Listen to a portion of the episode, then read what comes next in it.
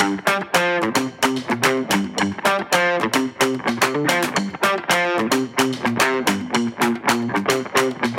a tutti e benvenuti a Be The Clash, il mondo dell'information technology raccontato attraverso le storie di chi ci lavora.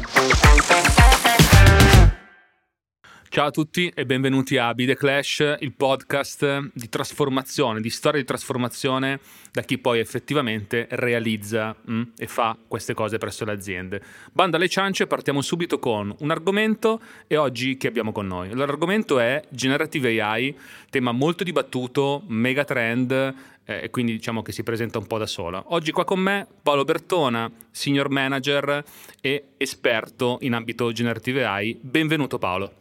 Ciao Fabio, grazie dell'invito, sono molto felice di essere qui. Ottimo, diciamo che partiamo da un'analisi, un'analisi veloce eh, di cosa è successo più o meno un anno fa. Più o meno a novembre, se non vado errato, del 2022 usciva, irrompeva nella nostra vita, nel nostro mondo business, ChatGPT. Quindi a distanza di quasi un anno. Hm? Cosa sta succedendo eh, nell'azienda? Aiutaci un po' Paolo a comprendere un po' questo fenomeno. Sì, esatto, non è neanche passato un anno, stiamo parlando proprio dell'inizio di, del novembre del 2022 e ha generato un'accelerazione che non abbiamo visto neanche al periodo di internet. Ad oggi quello che vediamo, insomma, dal, dalle esperienze, dai contatti che abbiamo, dalle aziende con le quali lavoriamo, ci sono due grosse macro categorie. Da una parte chi è partito per primo e ha iniziato ad adottare queste tecnologie a capirle, a cercare di capirle, hanno portato o stanno, sono prossimi a portare in produzione le prime iniziative e quindi entrare nella fase di misura dei benefici reali conseguenti appunto a queste, a queste attività. Dall'altra chi è in fase sperimentale, diciamo chi sta iniziando, eh, sta, sta, definendo, raffinando gli use case e sta iniziando a coinvolgere gli stakeholder eh, attività che è piuttosto facile perché chiaramente il tema attira molto interesse. Parallelamente a tutto questo si vede una maturazione delle metodologie, degli approcci a questi scenari di business su AI generativa che hanno delle specificità, insomma sono peculiari rispetto a iniziative tradizionali nel mondo IT. Beh, direi che come panoramica quindi dividiamo il mondo in due, no? una prima popolazione, una seconda popolazione di quelli che sono più avanti, ok? Magari chiamiamoli early adopter, ok? E quelli che invece lo stanno ancora diciamo, capendo, un pochettino sperimentando. Ma dal punto di vista di quelli che sono eh, i vari dipartimenti o ambiti in cui è possibile eh, sperimentarlo, eh, c'è una differenza oppure è tutto flat, cioè si può applicare a tutto, a qualsiasi ambito? Dal tuo punto di vista vedi che c'è una differenza ma ehm, da una parte è veramente difficile eh, definire dove non ci possono essere dei, degli impatti positivi all'interno di un'azienda da questo tipo di tecnologie e di approcci. Dall'altra sì, eh, sicuramente nell'esperienza che abbiamo vediamo che alcuni dipartimenti, ma non tanto per il dipartimento in sé, ma per la tipologia di attività che svolgono, hanno una maggiore facilità nel vedere un ritorno dell'investimento forte. Faccio alcuni esempi. L'ambito di comunicazione interna HR sicuramente è molto attenta a questo tipo di tematiche, eh, soprattutto nell'ottica di gestire dei supporti conversazionali, chiamiamoli dei chatbot all'interno dei digital workplace, eh, di accesso alle informazioni, ai processi, alle procedure, agli skill aziendali, quindi un'attività di questo genere rispetto appunto ai dipendenti. La parte di digital sales e marketing che è molto interessata nell'ambito dei suggeritori configuratori di prodotti sui canali digitali e sulle attività di supporto e copywriting per le campagne social, c'è complessivamente una forte attenzione sui canali digitali e l'abbattimento dei costi e le tecnologie di eh, intelligenza artificiale generativa possono aiutare nel velocizzare e nel gestire questo tipo di attività il service desk operation, quindi l'abbattimento mm, nei, negli scenari di abbattimento degli effort di trap resolution, di training del personale, anche questo è un, un tipo di scenario, un tipo di attori che vediamo molto attenti, hanno dei parametri eh, diciamo di, di, valutazione economica molto chiari, molto semplici se vorremmo dire da un certo punto di vista e hanno degli enormi problemi eh, di turnover di personale, quindi di, di, di investimento di training che viene abbattuto. Eh, da ultimo la parte di engineering engineering RD eh, vediamo che sta avendo un fortissimo interesse, stiamo facendo dei pilota già con loro, con alcune società di quest'ambito. Qui la problematica è proprio quella della conoscenza, cioè le aziende strutturate per loro natura producono eh, conoscenza che viene messa su documenti, i documenti tipicamente hanno accesso sequenziale, cioè li si apre, li si deve leggere e soprattutto se tu hai delle informazioni, dei concetti che sono distribuiti su più componenti devi aprirli tutti e cercarli. Qualcosa che faccia sintesi di questi concetti, li porti in evidenza è fondamentale. Vedevamo su questo, sui giornali, un, un, esempio in ambito completamente diverso medico, leggevamo di alcuni casi di successo in cui un supporto di AI generativa a medici gli aiutava a identificare casi di malattie particolarmente rare, perché chiaramente sono ambiti su cui un medico tipicamente meno formato. Nell'engineering c'è qualcosa di simile, no? se non è il mio ambito, non ci ho lavorato su un dato progetto, quella competenza lì me la sono persa. Allora, diciamo che quindi io mi porto a casa, se, se, ascolto questa parte qua, che ci sono diversi ambiti che sono sia trasversali o comuni a tutte quelle che sono le aziende, no? Perché se io penso, che ne so, al service desk oppure penso in ambito HR piuttosto che la parte digital sales, pervadono chi più chi meno tante realtà distinte, no?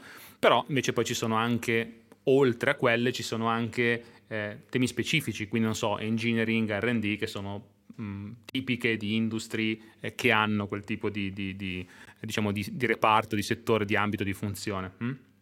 Quindi eh, abbiamo parlato di cosa succedeva un anno fa, abbiamo visto quali sono i principali, o meno quelli che ad oggi sono casi noti, no? okay, che abbiamo cominciato a vedere, eh, e quindi è ancora, secondo te Paolo, eh, sotto la lente di una bolla, quello che poteva essere una bolla tanto tempo fa, altre tecnologie, non so, tipo il metaverso piuttosto che cose di questo tipo, ehm, oppure è qualcosa che incomincia non solo ad avere dei casi concreti, ma magari anche qualche metodologia okay, concreta per, per, per adottarla. Quindi possiamo identificare anche delle tendenze in questo ambito? Sì, Fabio, decisamente non è una bolla, c'è molta sostanza, lo si è visto da subito l'aspetto rilevante è quello di capire come portare a maturazione, quindi diciamo a ingegnerizzare, portare su grandi volumi e quindi a, a, ritorni di investimento importante, una tecnologia che da subito a tempo zero dei vantaggi li dà.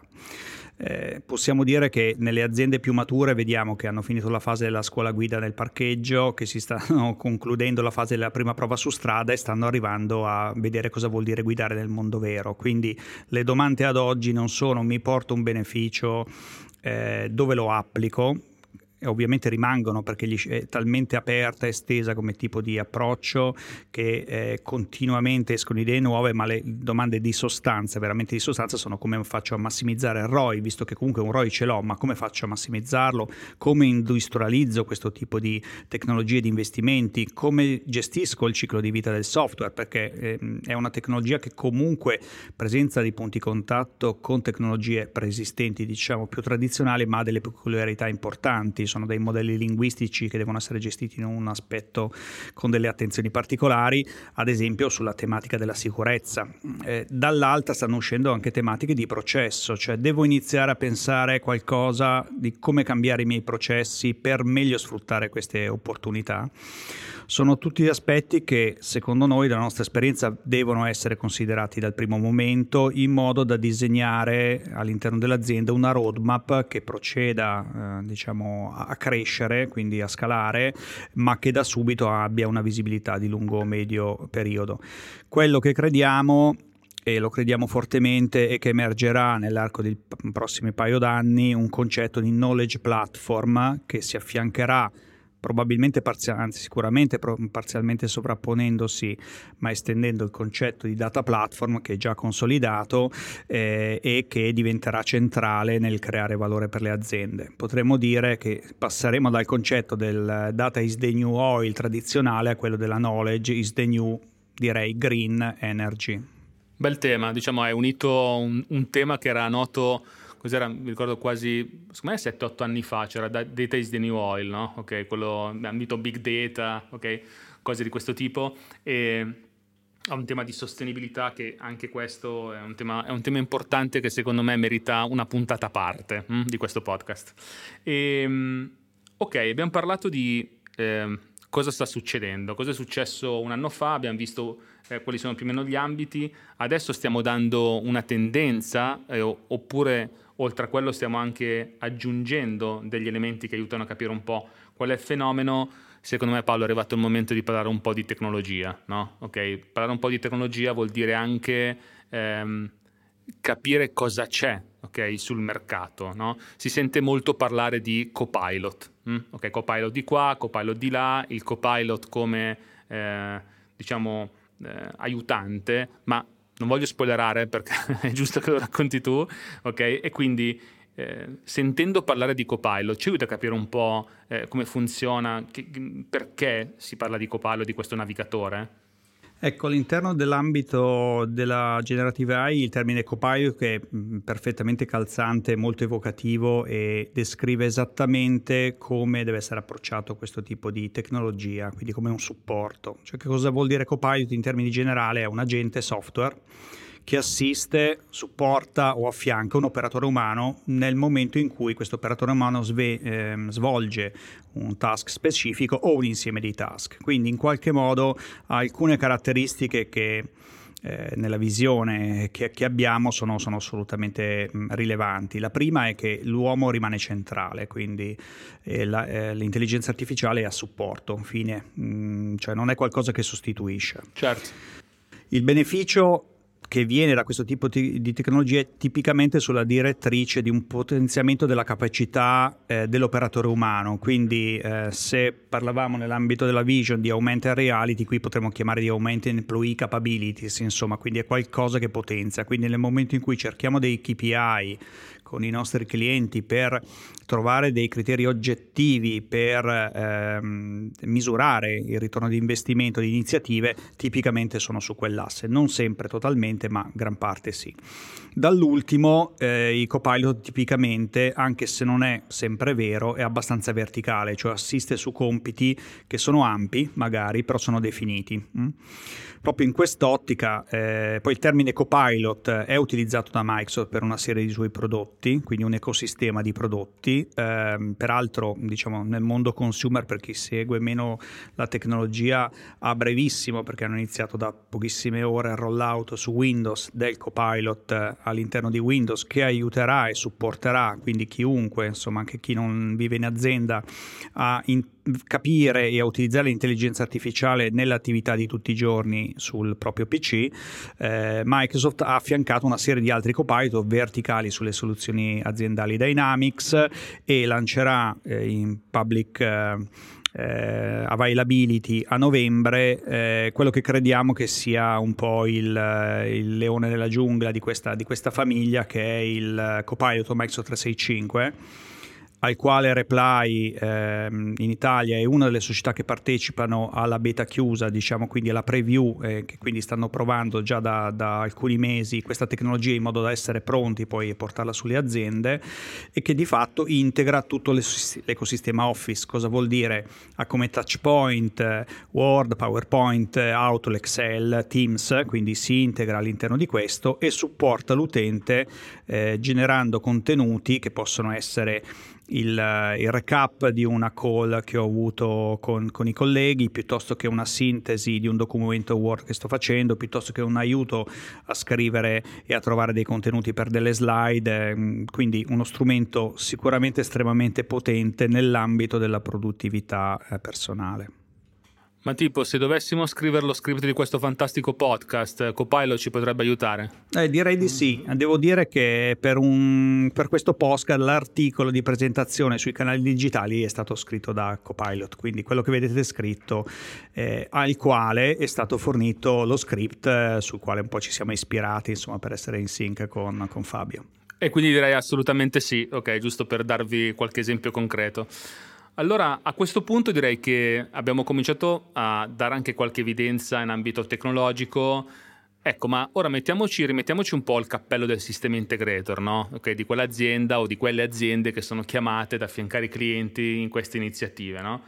E incominci a dire, ma come è fatto? Qual è l'identikit di ad oggi, eh? quindi alla fase iniziale, chiamiamola così, no? ma qual è l'identikit di un progetto di generative AI? Se dovessimo parlare di fasi, mh? Hm? progettuali, quali sarebbero le principali secondo te Paolo?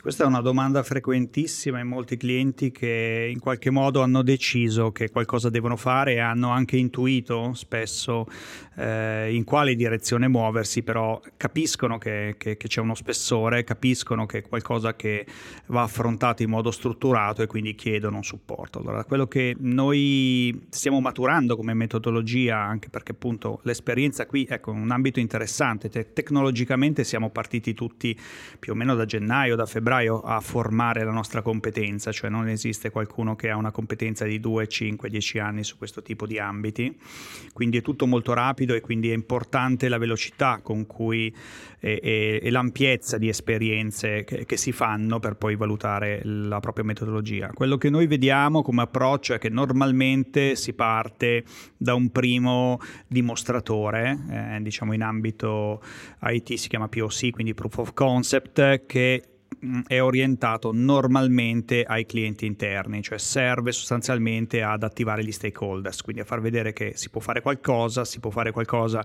sui dati del cliente in modo che sia immediatamente comprensibile all'interno di quello che è il contesto del, dell'azienda e quindi eh, non dico che sia poco più di un gioco perché porta in evidenza degli obiettivi, però è qualcosa che è estremamente distante da poter andare in produzione. Eh, successivamente a questo, nel momento in cui si decide di proseguire, quello che consigliamo è di fare una, una fase di assessment e design. Diciamo nei termini eh, sono, sono, abbastanza tradizionali, però nei contenuti eh, decisamente meno. Cioè, quindi cosa si va a fare? Una prima fase eh, è capire che cosa può essere portato a valore attraverso le AI generative all'interno dell'azienda. Quindi questo vuol dire andare a censire degli oggetti che noi chiamiamo asset di conoscenza eh, che, possiamo, eh, che, possono essere documenti, possono essere immagini, possono essere informazioni che stanno dei sistemi aziendali, quindi proprio asset nell'ottica che sono informazioni e oggetti molto molto diversi che sono presenti in azienda e che possono essere messi al servizio di qualcosa di generativo, indipendentemente dal fatto che poi lo saranno o meno, quindi censirli. Censire, e questo è un aspetto prettamente tecnologico, mentre il primo è un aspetto diciamo semantico e di relazione tra, tra le varie informazioni, è quello di censire quali sono le sorgenti tecniche che mantengono questi asset, eh, asset di conoscenza. Questo è un aspetto più tradizionale, tipico dei progetti di system integration. Dopo questo eh, si va al passaggio di dove, capire dove è più efficace portare valore, efficace tipicamente vuol dire eh, avere un ROI più alto, quindi identificare eh, con delle fasi di cost design insieme ai clienti quali sono degli use case a tempo zero e quali in proiezioni medio-lungo termine possono essere sensati all'interno dell'azienda, definire dei KPI chiari, definire quelli che possono avere un beneficio maggiore con l'investimento minore e iniziare quella che è veramente la prova su strada, cioè la realizzazione di un pilota dove come pilota si intende una progettualità eh, con uno scope, quindi con un perimetro eh, e un audience, quindi anche una platea insomma, di, di, attori che potrebbe essere più limitata di un progetto full size, ma che ha la caratteristica di andare realmente in produzione, cioè di dimostrare veramente sul campo che eh, quei benefici di ritorno di investimento sono raggiungibili perché eh, mi sto confrontando con la realtà e la prova su strada.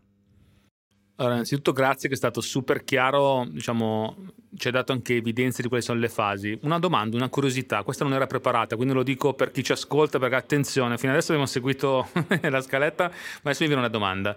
Eh, in, quello, in, quello, che hai raccontato, okay, vedo molto anche ehm, diciamo, delle fasi, degli elementi di un progetto proprio di integrazione. È, è corretto? Cioè, c'è, c'è un aspetto di data preparation, di data integration importante in questi progetti? Sì, crediamo che sia fondamentale e anche l'aspetto che è più sottovalutato ad oggi, cioè quello che noi riscontriamo è che è abbastanza relativamente semplice, veloce, raggiungere dei primi risultati, anche degli effetti wow su dei dati. Eh, diciamo la AI generativa ha molto democratizzato questo tipo di approcci di possibilità rispetto a qualche anni fa in cui si parlava di machine learning, eh, che sono degli approcci che assolutamente chiaramente ci sono ancora e sono integrati nell'AI generativa, però sono un po' più da specialisti specialisti e un po' più lenti. Eh, confrontandosi con casi reali, quindi conoscenza reale, obiettivi reali, si capisce che eh, il grado di qualità che è necessario è molto più alto di quello che si può fare velocemente e molta di questa qualità eh, viene raggiunta analizzando le sorgenti di informazioni e preparandole in modo adeguato, in modo che poi possano essere ben valorizzate dall'intelligenza artificiale. Quindi crediamo che la parte di ingestion, come tecnicamente la chiamiamo, cioè di informazioni che alimentano l'intelligenza artificiale, sia una parte assolutamente fondamentale, critica e rilevante di tutta la progettualità. Good point, allora dai, non era una domanda inutile.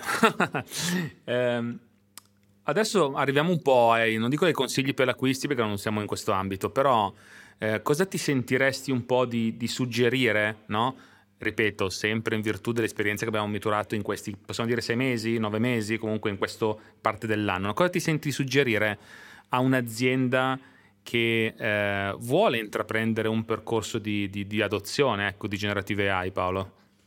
Sicuramente di sperimentare e di far sperimentare alle proprie key people e a persone in vari ambiti questo tipo di tecnologia, cosa che peraltro si può fare diciamo, anche a livello consumer in maniera abbastanza semplice e facile con vari strumenti. ChatGPT è disponibile a tutti, Midjourney nell'ambito della generazione di immagini sono, sono soluzioni che sono so, totalmente consumer dall'altro di costruire un minimo di competenze interne all'azienda in modo da avere eh, una sensibilità autonoma sugli scenari di applicazione, cioè quantomeno avere una sensibilità eh, propria di quello, di quello che vuol dire, perché è qualcosa di completamente nuovo ed è difficile vestire, capire come inserire nella propria azienda questo tipo di scenari. Quindi questo aiuta molto la fase di design thinking perché comunque ci si trova con eh, chi viene dall'azienda di consulenza che ha un certo tipo di esperienze ma conosce meno l'ambito aziendale e chi è nell'azienda che però ha toccato con mano alcuni aspetti.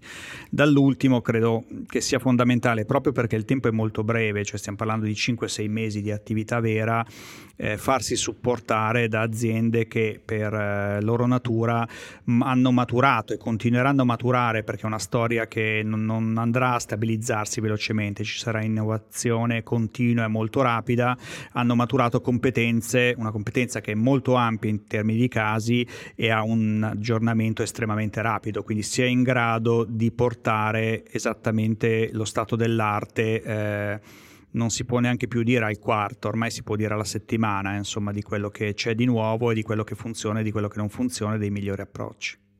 Beh, allora diciamo che eh, magari un commento, se, lo aggiungo anch'io, nel senso che noi abbiamo la fortuna un po' di essere, di essere un po' eh, partner del, del, vendor che sta esprimendo adesso il, il maggior valore di innovazione, no? che è Microsoft. Eh, la fortuna è non soltanto nell'aver, come posso dire, disponibile i servizi, per esempio, ehm, di OpenAI, piuttosto che, ma di avere anche la possibilità di sperimentare anche diversi tipi di copilot, no? come dicevi prima tu, no? e questo ovviamente è un valore, è un valore che sta nella, da una parte sperimentazione, però, come dicevi anche prima, sempre con un, anche un'analisi, no? una misurazione di quelli che sono i benefici, non è sperimentare per sperimentare, anche perché eh, di fatto, come dicevi anche tu prima, il, il, fattore wow si ottiene in pochi secondi, no? quindi è sotto gli occhi di tutti che, che si può fare eh, velocemente con poco, però è soltanto l'inizio, poi diventa un progetto di integrazione, poi diventa un progetto mh, che deve essere gestito no? se vuoi portare effettivamente un beneficio, quindi questo è un po'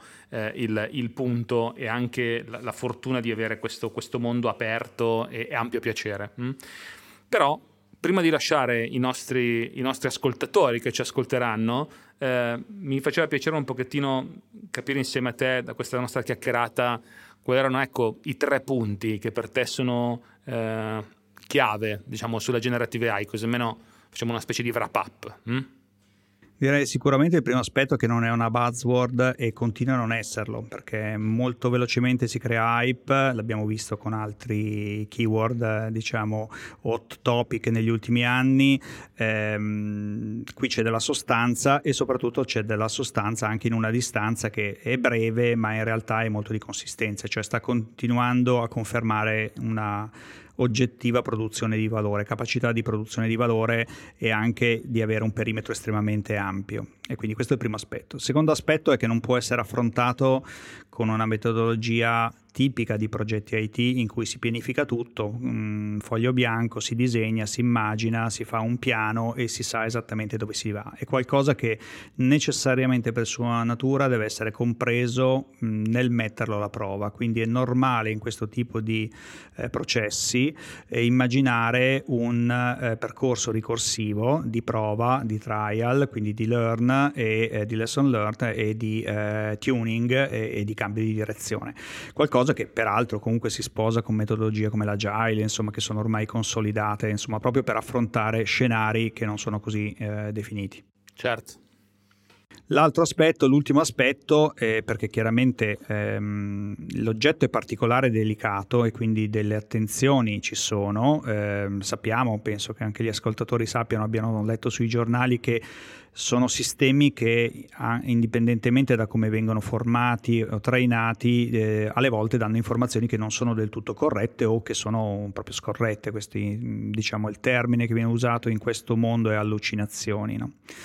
Questo è un aspetto che non può essere risolto o eliminato per la natura di come sono fatti questi oggetti e va governato. E in questo aspetto estremamente significativo e importante in qualsiasi ambito dove si scende eh, nel reale del business eh, e delle, delle, del supporto agli utenti, degli uffici legali e l'unico modo appunto è quello del governo, cioè trovando e stabilendo delle soglie di accettabilità che dipendono dallo scenario di impiego, chiaramente, eh, e di costruire degli strumenti e delle misure che permettono di gestire questo fenomeno eh, a un livello di accettabilità. Da quello che vediamo come esperienze è un obiettivo assolutamente perseguibile, da attenzionare, ma sicuramente perseguibile. Super, diciamo che abbiamo anche distillato i tre concetti, poi secondo me il tema delle allucinazioni o comunque in generale come funziona forse meriterebbe una puntata a parte, ok? Perché è un tema secondo me un po' controintuitivo, no? okay? rispetto a tutto quello che, eh, come posso dire, passa anche no? okay? su, su, tutti i canali che utilizziamo. E ehm, a questo punto non mi resta che ringraziarti, Super Paolo, è stato super chiaro e super coinvolgente, grazie mille. Grazie a te Fabio e buona serata a tutti. E allora a questo punto buona serata a tutti e buona giornata nel caso in cui ci ascoltate la mattina piuttosto che in altri momenti. Ciao!